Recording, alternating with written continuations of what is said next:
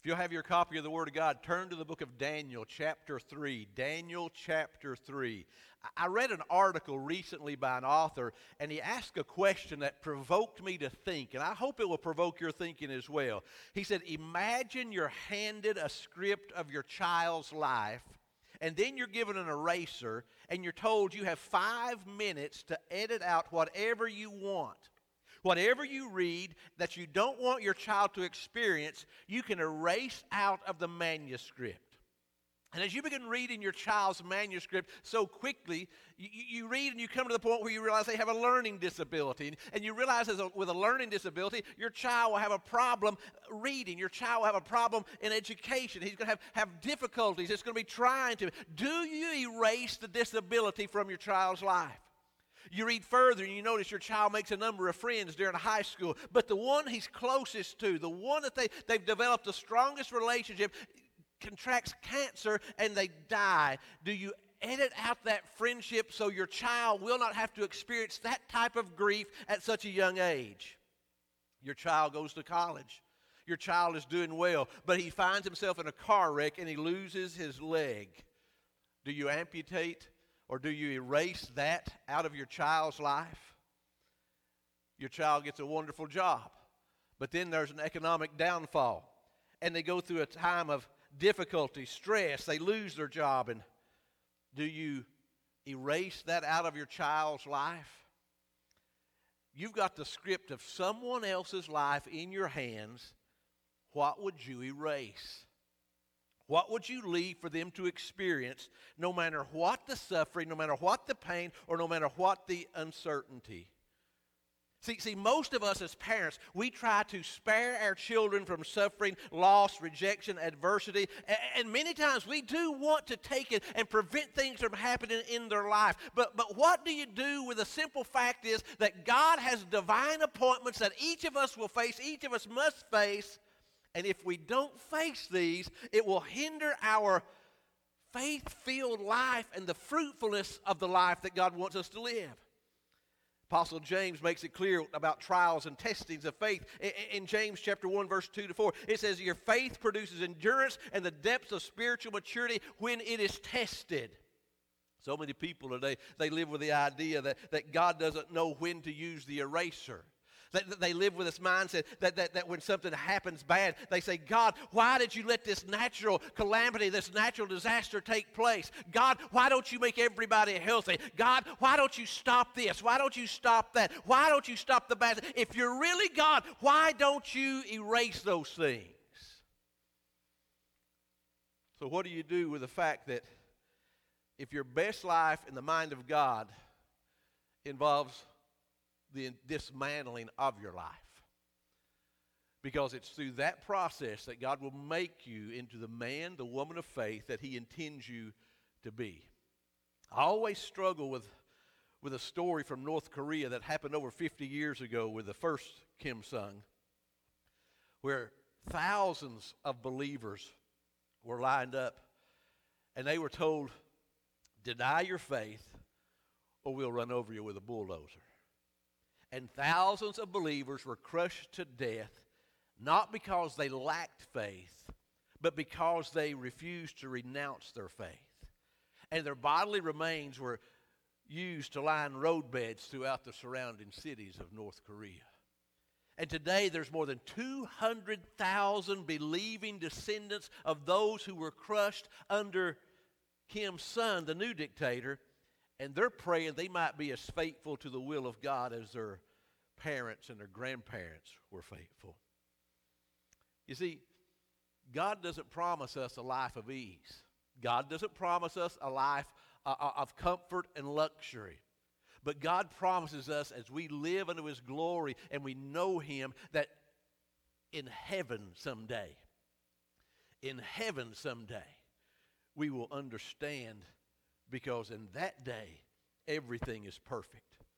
You see, many times when you're guaranteed immediate comfort, usually that's the devil offering you something.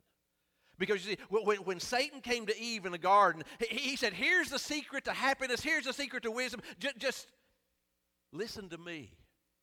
And she did, and it wasn't a pleasant experience.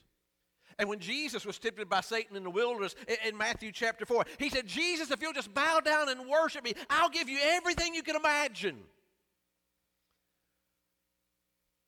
That's the way the devil is.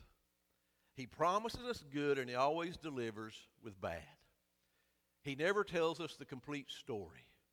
And so, therefore, you've got to keep your mind focused on Christ and yielded to the Word of God in all that you are. So, see, what do you do if God takes you from bad to worse? Because He's got a plan that you don't even realize at this moment. Adoniram Judson, he was a pioneer missionary, and, and, and he was imprisoned unjustly because the people thought he was uh, collaborating with the British government when they sent troops to fight against the Burmese in the early 1800s. And, and, and Adoniram's wife, uh, she did everything she could to, to feed her husband while he was in prison, but, but she, she fell sick and she was suffering. And they had a three month old baby. And, and, in fact, she got so sick that she could not care for her child herself. And the jailer would let Adoniram out of jail for a few hours each day so he could carry his infant child down to a nursing Burmese mother so that she could feed his baby so the baby could live. Where's God in that? Well, God is the same place He always is. He's on His throne. God is the same place He was when Jesus put out His hands and feet and was nailed to a cross. He's on His throne. He has a plan, He has a purpose. And the way He accomplishes His purpose is not by bypassing certain experiences in life, but by allowing certain difficulties and trials and testings and hardship into our life to develop us into the men, the women of God, of faith that He wants us to be. That's what Peter talked about in 1 Peter chapter 4. He says, Do not be surprised at the fiery trial among you, which comes upon you for your testing. There will be testings, there will be trials. And that brings us to Daniel chapter 3, verse 1. Nebuchadnezzar the king made an image of gold whose height was threescore cubits, and the breadth thereof six cubits, and he set up on the plain of Dura in the province of Babylon. He built a 90 foot tall image 11 miles away from the center of Babylon so that the people there would bow down and worship this false God. He, he did this mainly as a reaction, I believe, to chapter 2, which we, we, we skipped over. But in chapter 2, Daniel interprets the, king, the king's dream, Nebuchadnezzar's dream. And, and, and basically it said, My God is sovereign. And Nebuchadnezzar, here he's saying, Oh, yeah? He appreciated Daniel's interpretation. He appreciated Daniel's God, but he wanted to say, My God is sovereign, not Jehovah God. And so look what it says in verse 13. Then Nebuchadnezzar, in his rage and fury, commanded to bring Shadrach, Meshach, and Abednego. Then they brought these men before the king. And Nebuchadnezzar spake unto them, saying, Is it true, O Shadrach, Meshach, and Abednego? Do not ye serve my gods, nor worship the golden image which I have set up? Now, if ye be ready, that at the time ye hear the sound of the cornet, the flute, the harp, the sackbut, the psaltery, the dulcimer, and all kinds of music, ye fall down and worship the image which I have made well. But if ye worship not, ye shall be cast the same hour into the midst of a fiery furnace. And who is that God that shall deliver you out of my hands? You talk about intimidation. See, see, see they, they made this resolution. They passed this law that everybody shows up. Nobody's excused. If you're in town, you have to be there. You can't say, I've got a cold. You can't say something came up. You can't say my chariot had a wheel that broke or my horse was fit, sick. You got to be there. So here they are on the plain of Dura. All the, the, the multitude, the thousands, they're standing there. And Shadrach, Meshach, and Abednego, they knew what was expected of them. They were to bow when the music plays. Do you bow down? Well, I'm going to bend my knee, but I'm not going to bow my heart. That's what a lot of times people have the idea. And they try to rationalize and excuse their lack of faith. And they renounce their faith instead of standing on their faith. And you know how the story goes that Shadrach, Meshach, and Abednego, they refused to bow down. And when they refused to bow down, they got in trouble. This wasn't an oversight with them. They knew exactly what they were doing. You see, everybody was there. Nobody got a free pass.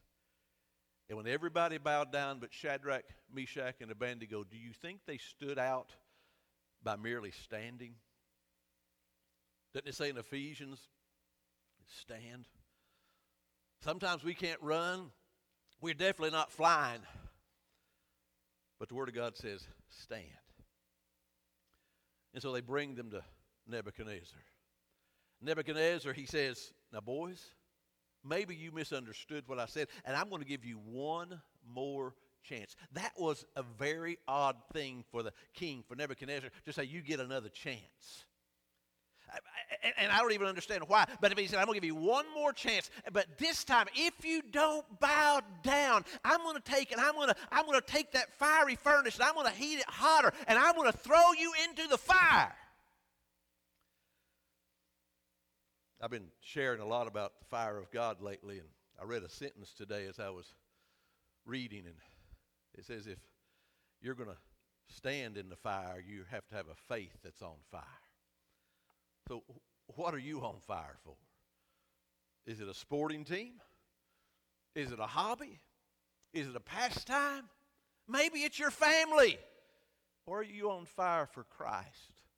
Is your faith on fire?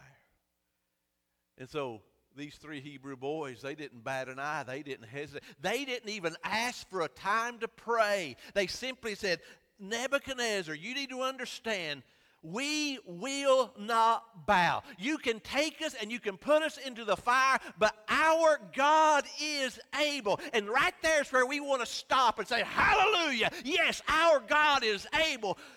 But we seem to forget the but if not parts of life. See, the issue is not, is God able?